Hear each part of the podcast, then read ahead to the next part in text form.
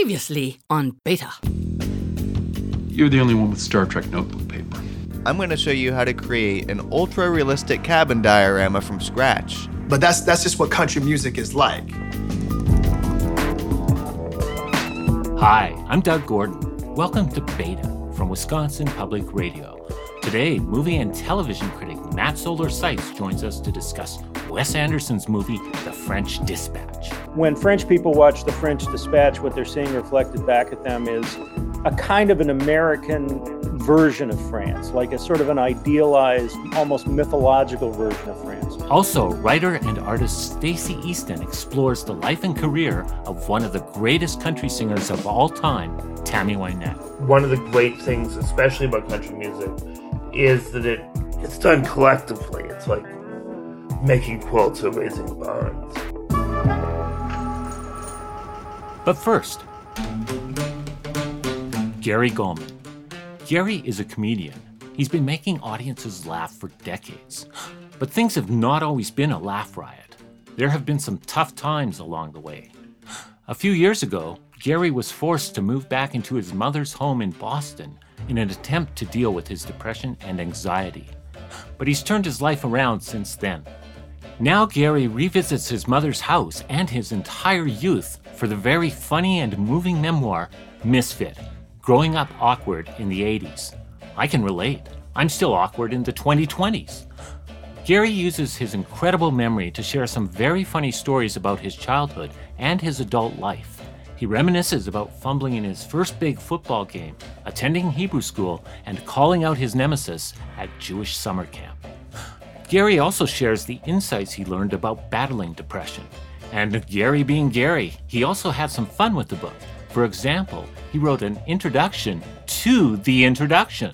I have sort of a compulsion or a ritual of reading the intro, the preface, or the foreword, and that I will not start after it. I will not do anything before it. And I've gotten a lot out of reading those. I read it was kind of a new foreword or preface to an edition of The Grapes of Wrath, and reading it was just as important as reading the body of the book, the actual book, and was really helpful. And so I've always been insistent on this, and I wanted to call out people who don't read the intros and then tell you that they read the book. So it was sort of a thing where I was teasing people about their not reading the intro and skipping forward and cutting corners, but also I wanted to reinforce how important it was, in my case, to read the introduction. Mm-hmm. I think, of course, it depends on the introduction, but I think in anyone's case, it is important to read the introduction. And I have this kind of, I have OCD, so I have this thing where I read something, I insist that I have to read the introduction and preface and whatever. And I'm wondering, did you ever consider writing an epilogue and an epilogue to the epilogue? I didn't consider that, but now I wish I had, because that is a really great idea. It's sort of I remember early in my life, people would write letters to each other, and they would put PS and then PSS and PSSSS, and I always found that really, really funny and clever, and I it's a missed opportunity, but you're a very clever person. Oh, thank you. That means a lot coming from such a clever, funny person as yourself. Thank you. I got to get that tattooed on my arm. But you could still do it for when the paperback comes out. Oh, that's, you know what? That's a great idea, because there are adjustments made to paperbacks, and I will definitely partake in that. Cool. Excellent. You devote entire chapters to each year of your education, all the way from kindergarten to the 12th grade. And I'm just astonished at all the details you remembered. How were you able to remember all these details? It was a combination of things. One thing was that I have this habit over the years, and probably started as soon as I became conscious, was knowing there were things, events that I would never forget, and frequently commenting on it.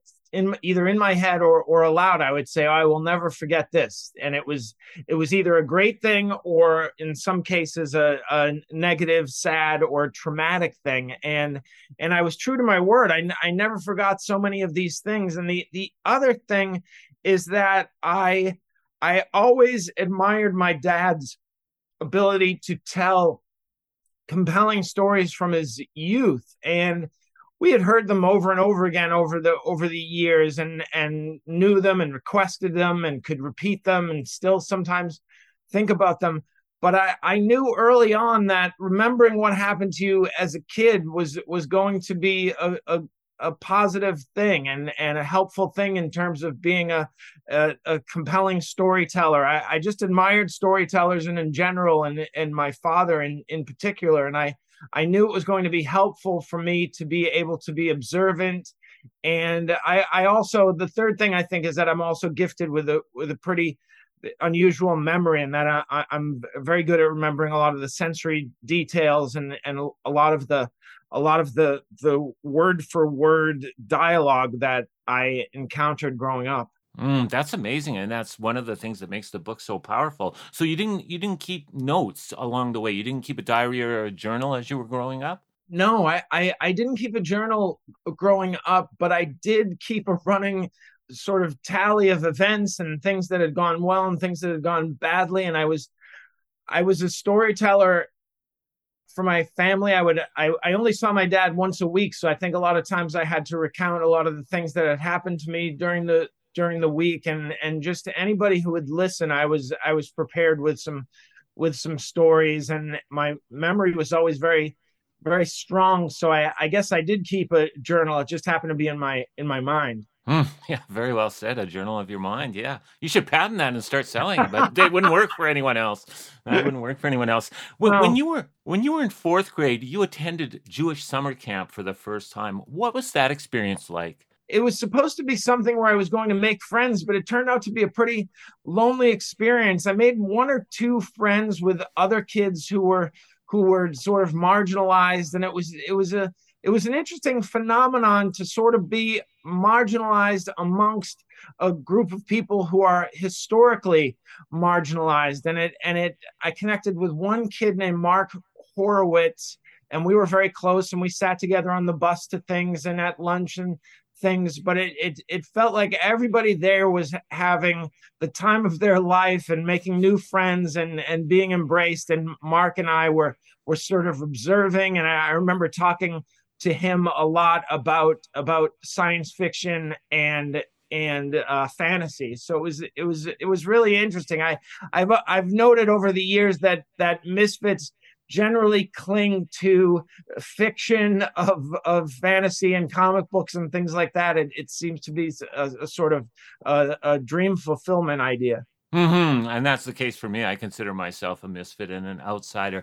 You had one enemy in Jewish summer camp, a guy you called Kapler. Can you tell us about him? Yes. He was my enemy because he was no more athletic than me or really charming or interesting than me. He was just a regular kid, but he had enormous confidence, and he made the softball team, and he made he starred in the camp play, and he won the sandcastle building contest. And I could not understand why this kid who really did not have so much more going for him than I did was so confident, and I was so shy and sad and felt anxious all the time. And so I just felt, although he had no idea that I was resenting him, I had built up so much resentment because I was losing all these things to this kid who I couldn't figure out why he felt so good about himself when I felt so lousy about myself. Well, you had this great opportunity to publicly display your resentment during the experience the day you guys went to a zip line in the woods. Can you tell us that story? Oh, yes. I didn't go on the zip line because I was too afraid. And Kapler, of course, was the first to go on. He was so energetic and was not afraid. He believed in himself. He went on there and he zipped down and he came down and he returned a hero. And everybody was so impressed by him, and they surrounded him and they said, "What was it like? And did you have a good time?" And I'll never forget what he said. And I knew at the moment I had said, I'll never forget him saying this. He said, "Well, you learn so much about yourself." And he was 9 or 10 years old. And I just remember thinking, well, that is the phoniest. He copied that. He heard that on a commercial for Outward Bound or from an astronaut or something. And he decided to say this, and everybody oohed and ahed. And I said to him, I said, "Kapler, why do you have to be so preachy? You sound like a commercial."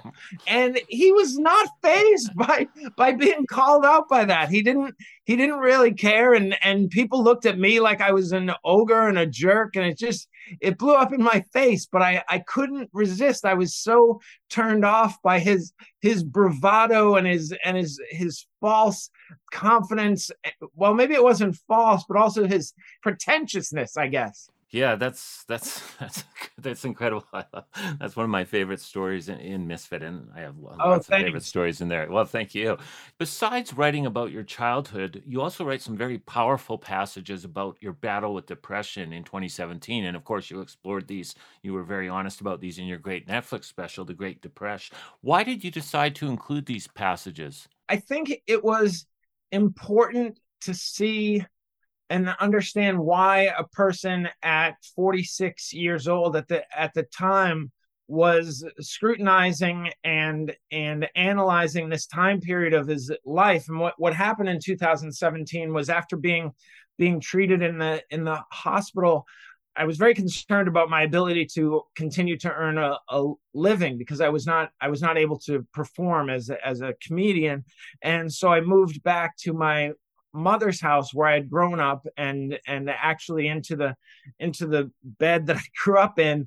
And a lot of people would say that the lowest point would be being in the psych ward, but for me, it was actually moving back into my mother's house. It was really a stark contrast to my life in Manhattan. So I moved back there, and I was seeing a lot of the places that I had grown up with, experiencing a lot of the feelings I had grown up with. Also, I was intersecting with a lot of the people I had grown up with, because a lot of the people were still living in that neighborhood. Either they had bought their parents' house or they had moved nearby. So it was just this sort of, I guess, hurricane of nostalgia and reminiscing.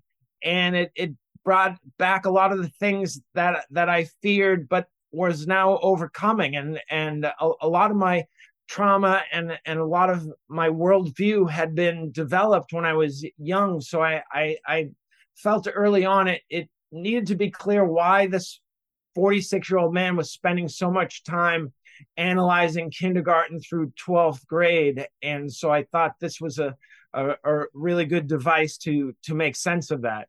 Mm-hmm. Very well said. And you mentioned going back in time, and that brings me to my next question. I especially like the passage about your time travel fantasy, and I'd like to have you read this one paragraph. "There's long been a delusion involved in my depression that makes me fantasize about time travel. I daydream that I can go back in time and consciously enjoy the times when I felt better and avoid all the pitfalls and missteps that I believe have doomed me to the state of mind I am trapped in." That's a very powerful paragraph. And I wonder, does that kind of tie in? Because I have this feeling that I struggle with depression a lot, and I have this problem with being in the moment, because I'm always regretting the past and dreading the future. Is that kind of what you're talking about with the time travel fantasy? Yes, absolutely. And I'm sorry you have to deal with this. It's so painful, but I find that a lot of times, especially when I'm in the thick of a depressive episode, I go back over my life with a red pen and try to edit it and think, well, if I had made this decision, or if this person hadn't betrayed me, or if I had just stuck it out with this thing, I would have been making this different choice. And it's something that is really, I don't know that it's an official symptom of depression, but it is a symptom of my depression and a lot of depression, where you have so much guilt and regret, and it hijacks your brain with ruminations and this overall malaise of regret and guilt. And I found that it was soothing sometimes to spend time in that area of nostalgia and thinking back on things. And yet it was not therapeutic. It was not helpful time in my life. Yeah, well, I'm sorry you had to go through that, and thank you for your empathy on my behalf. Yeah, your depression has been in remission for 6 years. What have these last 6 years been like for you? They've been easier than any other 6-year period in my life. It's just you know from depression that one of the more insidious aspects of it is it just makes day-to-day life much harder. It's harder to walk upstairs. It's harder to get out of bed. It's harder to make breakfast. It's harder to keep commitments, to meet people and be on time for things. It's just, that's one of the hardest things to accept about depression, is that these things that you loved are no longer bringing you pleasure or comfort. Mm-hmm. Are you worried about your depression returning? I don't give it too much energy in terms of the likelihood. My psychiatrist said it becomes ever more unlikely that you'll have a relapse the further you get away from your last episode. And 6 years is a really long time. So I feel like my recovery is durable, and I have a lot of rituals, and there are a lot of fail safes that I've sort of installed over the years to keep me from falling too low. But I'm one of the fail safes is that I'm ever vigilant for any signs of reduction in my mood. Gary Gulman, thank you very much for joining us today. Congratulations on Misfit, Growing Up Awkward in the 80s. It's a very funny and very poignant book.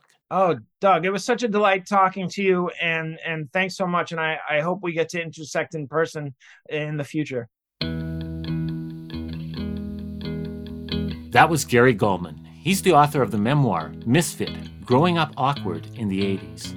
Find out more about Gary and Misfit at wpr.org/beta. He always loved The New Yorker from the time he was in high school, and he I think he got his subscription in college, and he has every issue of The New Yorker that he ever received in leather-bound editions in his New York offices. Coming up, critic Matt Zoller Seitz joins us to talk about Wes Anderson's homage to The New Yorker, The French Dispatch. We'll try to make it sound like we did it on purpose.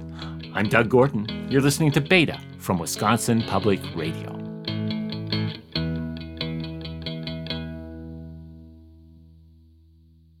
Hi, I'm Doug Gordon. Welcome back to Beta from Wisconsin Public Radio.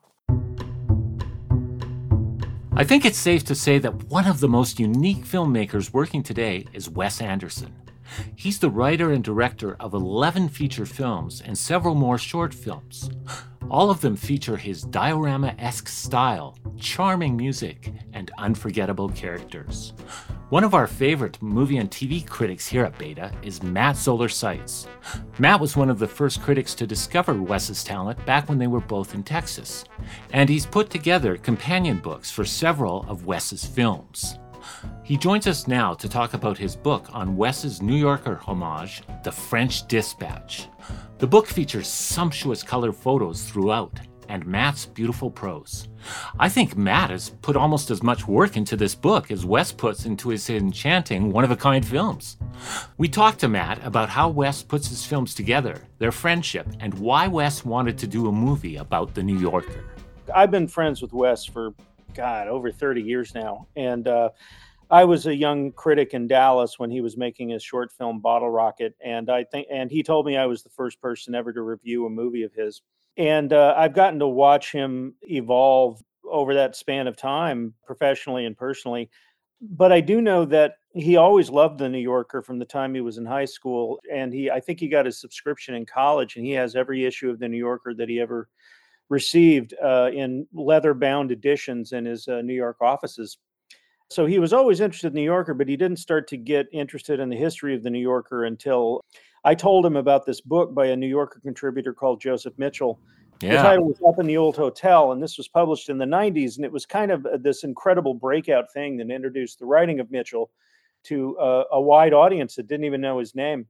And that was what got him into the history of The New Yorker, and I think his research into the history of The New Yorker and all the books and articles that have been written about The New Yorker and contributors and editors of The New Yorker, I think that's what ultimately led to The French Dispatch. Mm-hmm. And Joseph Mitchell's work is great. I love his work. I think I've read almost everything he's written, and he's really a great writer. Well, the character of Herb St. Sazerac, who's the Owen Wilson character, the American abroad, is kind of a model on a few New Yorker writers, but he's mostly Mitchell. And Mitchell was what was called a pure reporter, which is a concept that I always admired and I've had very few chances to emulate. And a pure reporter is somebody who doesn't get assigned a story and isn't driven by the news cycle, but instead will simply just go about the world looking for interesting things to write about. Like every living city, Ennui supports a menagerie of vermin and scavengers.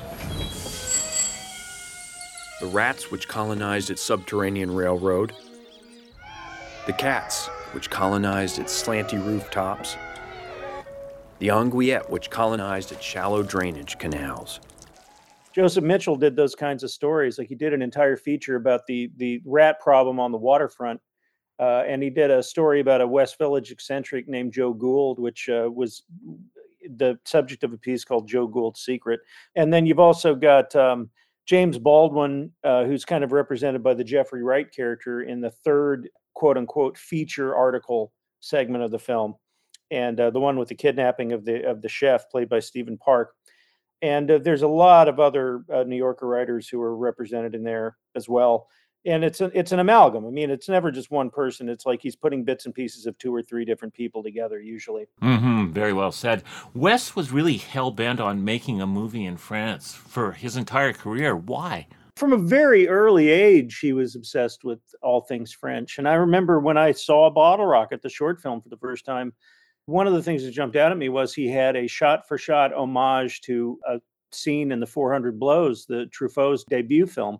And the movie, the Bottle Rocket, the short, was in black and white, 16 millimeter, and the cutting and the compositions and the whole flavor of it with the jazz music was very French New Wave. And I remember thinking, oh my God, he made Dallas, which, among other things, is not known for its architecturally dazzling qualities, look like it could be France in the 50s.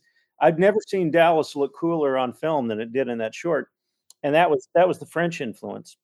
You know, he's loved Paris ever since he visited it. He loves France. He's traveled around France via rail a lot. And he's kind of a citizen of the world now. He rarely spends more than 6 months in one place. Would you consider The French Dispatch a French film?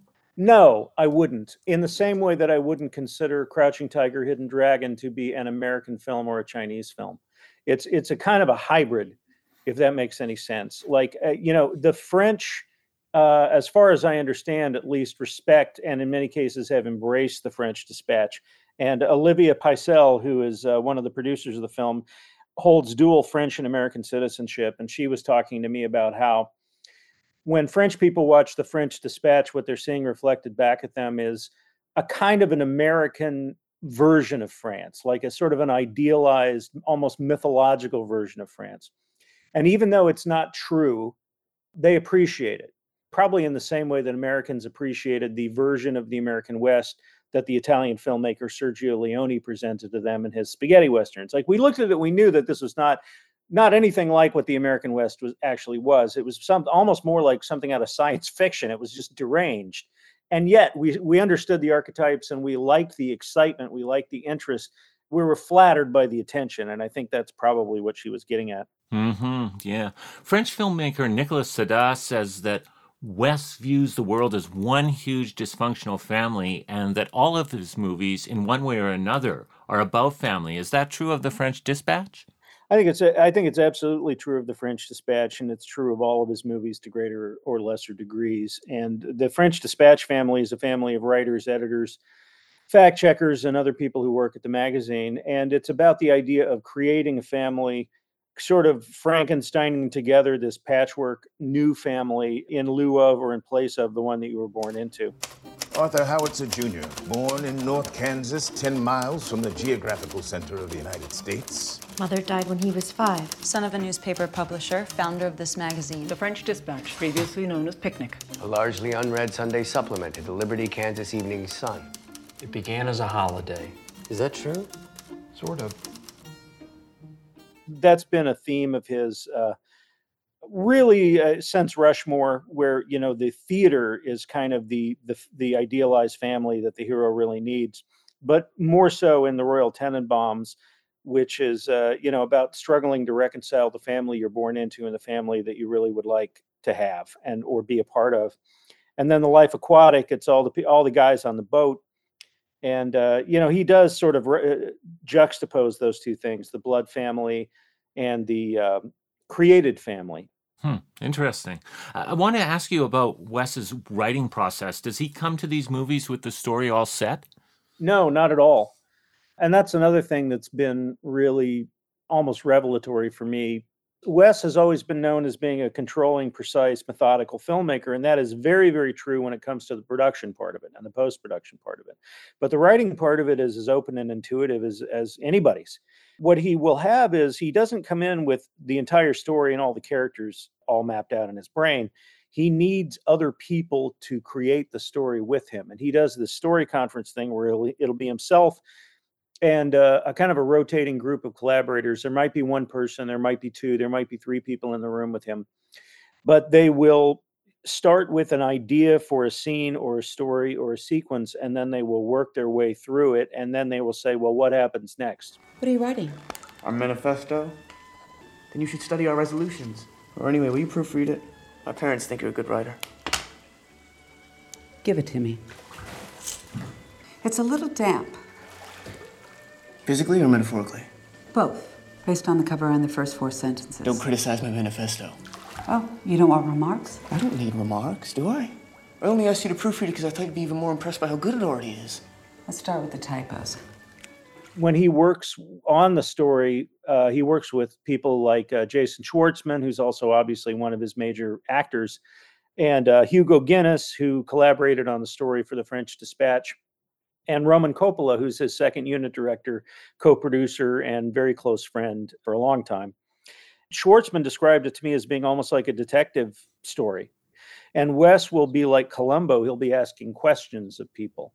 And they're never leading questions. They're always very open questions like, what, you know, where does he go after that? What is she thinking as she says this? Things like that.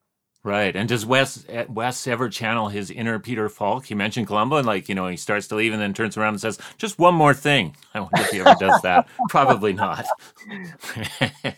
Yeah. So there are three main stories or articles and one talk of the town like prologue. If we cut these into four short films and said you could only watch one of them, which would it be and why? Oh, my gosh. That's a tough one. Well, I will say that the sequence with the student protesters and the French Dispatch writer who's trying to sort of make sense of them for an American audience, that's the one that's become the hardest for me to watch. And in fact, I've watched the film probably 8 or 9 or 10 times. I don't even remember how many times. But towards the end, I got to the point where I started to skip the last 5 minutes of that one because it was too painful for me. His parents will receive a telephone call at midnight. Dress briskly, mechanically, and hold hands in the silent taxi as they go to identify the body of their cold son. His likeness, mass-produced and shrink-wrap packaged, will be sold like bubblegum to the hero-inspired, who hope to see themselves like this. The touching narcissism of the young. I think that's probably altogether the most powerful one for me. Not the one, I hesitate to call it my favorite because it's emotionally a lot. But I like all three of the feature stories equally and for different reasons. I think the Benicio del Toro one where he plays the painter is a really rich exploration of the creative process and the relationship between money and art. It's not for sale. Yes, it is. No, it isn't. Yes, it is. No, it isn't. Yes, it is. No, it isn't. It is. Yes, it is. All artists sell all their work. It's what makes you an artist, selling it. If you don't wish to sell it, don't paint it. Question is, what's your price? 50 cigarettes. Actually, make it 75. And I think the final one with Jeffrey Wright as the reporter trying to profile the personal chef of the police chief of Ennui, played by Stephen Park, is a great just caper comedy. And it's also a really nice meditation on what it means to be a foreigner or an immigrant or a stranger in a strange land. And that's kind of what both of those guys are. And there's the moment at the end where the two of them speak to each other and kind of acknowledge each other's fundamental connectedness is, I think, one of the most touching scenes in any of his films. I'm a foreigner, you know. The city's full of us, isn't it? I'm one myself. Seeking something missing. Missing something left behind. Maybe with good luck, we'll find what eluded us in the places we once called home. And also one that I think says a lot about Wes, who started traveling abroad when he was promoting The Royal Tenenbaums and never entirely came back to America. Wes is also known for his repertoire of actors. That troupe seems to grow with every movie he makes. Is this his biggest ensemble to date? And what new faces do you think will become regulars? In terms of the sheer number of interesting faces on screen, if this is not the biggest one, it's certainly up there. And I think he continues to add people that he's seen in other things. That's how a new face usually shows up in the Wes Anderson film, is he goes to the theater and he sees an actor he likes, or he goes to the movies or he watches a TV show and he sees some actor he likes, and then he, ends up working with them. Sometimes he writes something for them. Like Jeffrey Wright has become a pretty solid regular part of his ensemble now. And Wright is somebody that Wes saw on Broadway like 20 years ago and said, I want to work with that guy. But it wasn't until The French Dispatch that he sort of gave him a part that was really written for him. Do students of the table dream in flavors? That was the first of the questions a reporter for this magazine had diligently prepared in advance of his encounter with Lieutenant Nescaffier, ranking chef at district headquarters on the narrow river peninsula known as the Rongier d'Angle. All such queries were to remain unanswered in the course of that eventful evening. Shall I carry on? Like it was just based on his understanding of what Jeffrey Wright was an absolute master at, which was kind of narrating the world with that wonderful mellifluous voice that he has. One of the most fascinating sections of your book is when you turn it over to Wes's longtime composer, Alexandre Desplat. His music ties the anthology together so beautifully, but each section is completely unique in terms of tone. What did you learn about Desplat's approach, and what can you share with us? Well, one of the things that I really love about those two working together is that it really is a collaboration. And a lot of times Wes will approach Alexandre and say, I have a scene where this happens. And the composer will immediately begin working on something and will send it to him, and kind of in a rough form. And the rough form might inspire Wes in the actual writing of the scene. And it'll continue that way all the way through production. And the score and the movie itself evolve organically more or less at the same time. That's not how things are usually done. Usually you make the film, you finish the film, you have a bunch of temporary music in there when you're editing, and then you strip it all out and somebody puts the original music in. And this really is more like a collaboration between a director and a writer, or a director and an actor, where it starts at the beginning and it continues all the way through. Matt Zoller Seitz, thank you for joining us today. It's always such a pleasure to talk to you. Congratulations on The French Dispatch. It's a beautiful looking and beautifully written book. Thank you so much for having me. Matt Zoller Seitz is the author of The French Dispatch. Find out more about Matt and Wes Anderson's The French Dispatch at wpr.org/beta. She had tumultuous personal relationships outside of her marriages. I think the only place that she was in control in this was in the studio. Coming up, writer Steacy Easton on the life and career of country music superstar Tammy Wynette. I'm Doug Gordon. You're listening to Beta from Wisconsin Public Radio. Hi, I'm Doug Gordon. Welcome back to Beta from Wisconsin Public Radio. I've never seen the inside of a barroom, or listen to a jukebox all night long. Tammy Wynette was known as the First Lady of Country Music from the 1950s to the 1980s. Writer and artist Steacy Easton knows more about Tammy than we'll ever know. They are the author of Why Tammy Wynette Matters. Steacy explains how Tammy's feminine persona matched the themes of her songs, devotion, romantic redemption, and the heartbreak of loneliness. And they also say that although Tammy came across as glamorous in her public performances, things were different behind the scenes. Steacy says that Tammy faced a lot of troubles offstage. I think that she had an enormous amount of difficulty with her medical situation towards the end of her life. She had tumultuous personal relationships outside of her marriages. I think the only place that she was in control was in the studio. And the ability to do that. And the kidnapping, and like, was she kidnapped or wasn't she kidnapped? And having her house burned down, and being chased by George Jones with a gun, and being forced into psychiatric care by her first husband, and it's just unrelentingly chaotic in most senses of the word. Tammy's first solo country #1 song was I Don't Want to Play House, which was released in 1967. What's your take on this song? I love that she started a career with a refusal, a negative, which is fantastic.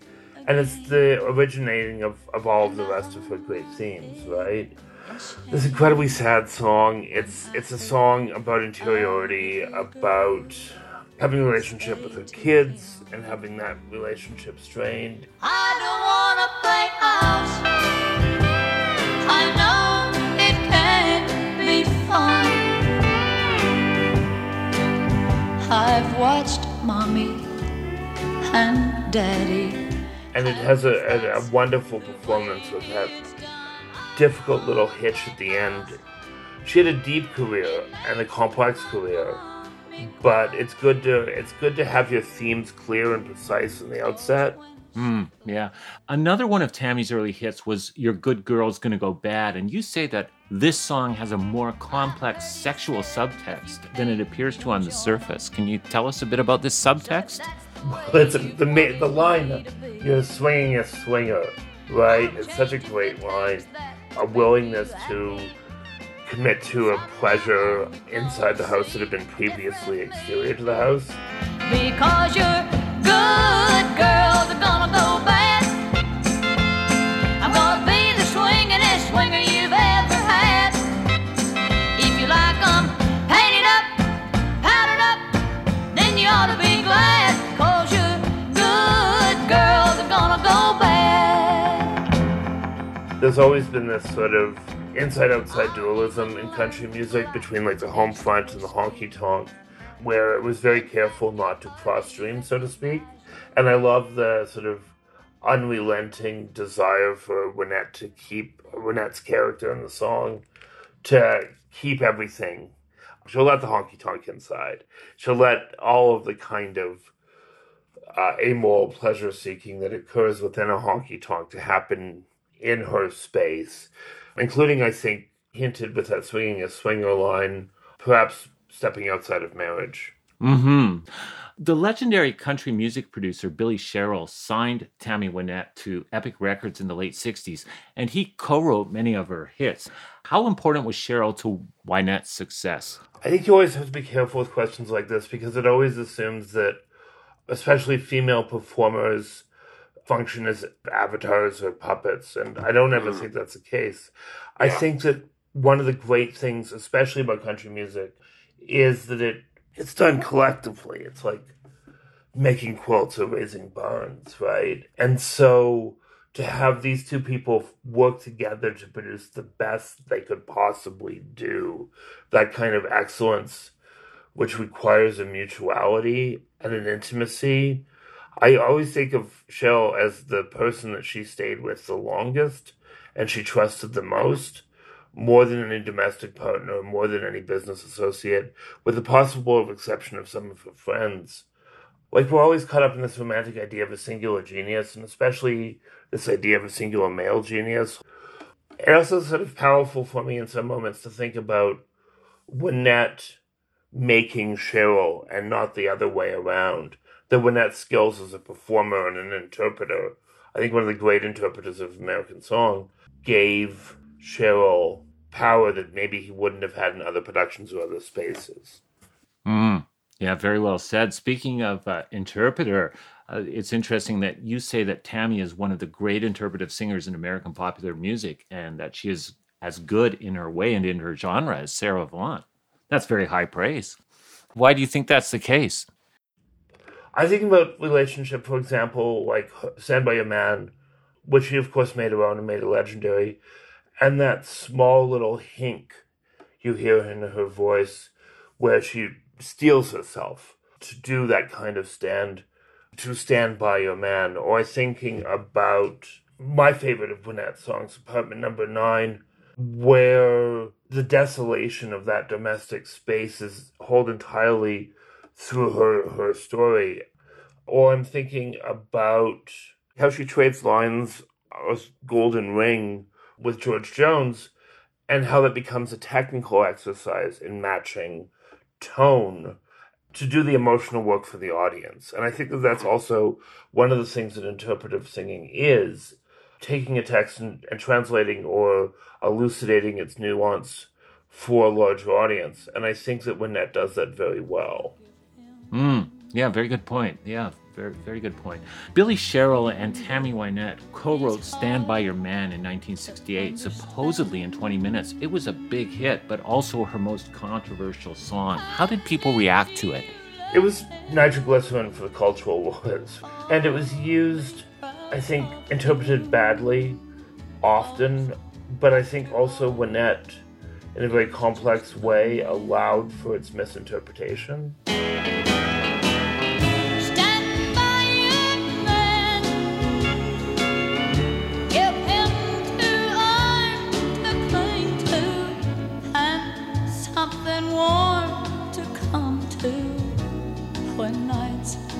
Cold and lonely. I think as a queer critic or as a critic who doesn't put a lot of stock into kind of heteronormative mainstream relationships, I want the song to be more ambivalent than it is, and I could make an argument that it's ambivalent, but I also think that for especially working class women who didn't have their stories told or didn't have their values told, that ambition to have a single partner for their entire lives was validated. And I think that's important. However, I also think that it was a song that was profoundly reactionary and that Wynette didn't have any problem and also actively encouraged that kind of reactionary moment until much later where she made an argument that people misinterpreted it. But also, like, there's some texts that just become sort of so culturally monolithic and so huge that they become the culture instead of the performer. And I think that's also what happened with Annette at the end of it. In 1992, Hillary Clinton mentioned Tammy and the hit song Stand By Your Man during her husband Bill Clinton's first presidential campaign when there were rumors of him having an affair. You know, I'm not sitting here as some little woman standing by my man like Tammy Wynette. She put a foot in it, right? And she put a foot in it in such a way that I think that she was actively disrespectful to Wynette. And I think doubled down on this idea of Hillary being distant from working class voices. Wynette had enough money that they were both roughly in the same tax bracket at that point. But I always think about where Hillary must have heard that song. And Hillary did work in the 70s in the Deep South on child poverty. And she spent so much time in Arkansas, right? So must have had some context for the South. And that she did that, I think, just suggests the contempt that she had for working people. How did Tammy react to Hillary's comment? She was really hurt. And this is actually a really funny story. She I think she made some public comments, and then Hillary realized how badly she had messed up and desperately tried to get Wynette to have a meeting, and a public meeting. And Wynette wouldn't meet her publicly. And eventually Burt Reynolds intervened because she had a long-standing relationship with Burt Reynolds, a romantic relationship that turned into a friendship. And so Burt Reynolds worked as the intercessor between Wynette and Clinton. Mm-hmm. In 1991, Tammy collaborated with the British band the KLF for a music video called Justified and Ancient, Stand By the Jams. It was an international hit.